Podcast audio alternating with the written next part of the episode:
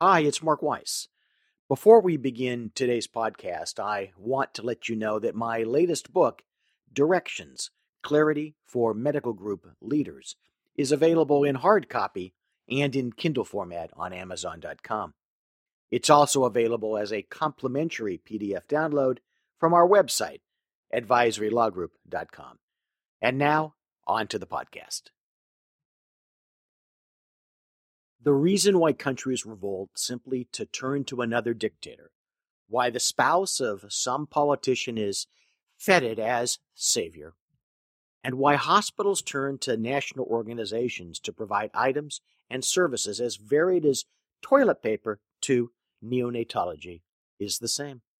People, all of us, from Joe and Josie on the street to hospital administrators on the third floor, have an innate desire to be led. That's why leadership is so important and why providing it is essential to your development and retention of business relationships. The key is not to provide leadership designed to advance your own interests, but to provide leadership that's designed to advance your business partners, whether that's a hospital, a medical group, or anyone else, their interests. But you can't do this as a ruse, or as a scam, or as a device. You have to honestly, at your core, believe and understand that you are providing a service, or acting, or delivering in the other party's best interests. It's exactly the same as the relationship between physician and patient, in which the reason for being is the patient's health.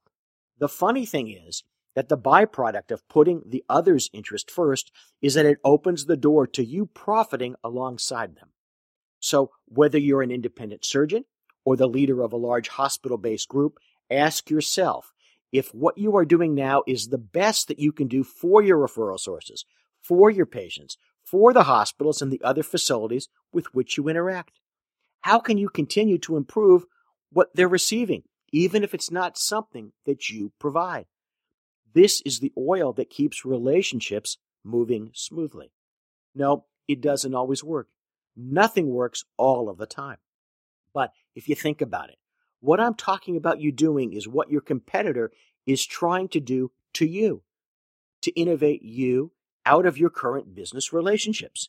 Isn't it better that you innovate yourself into continued relationships?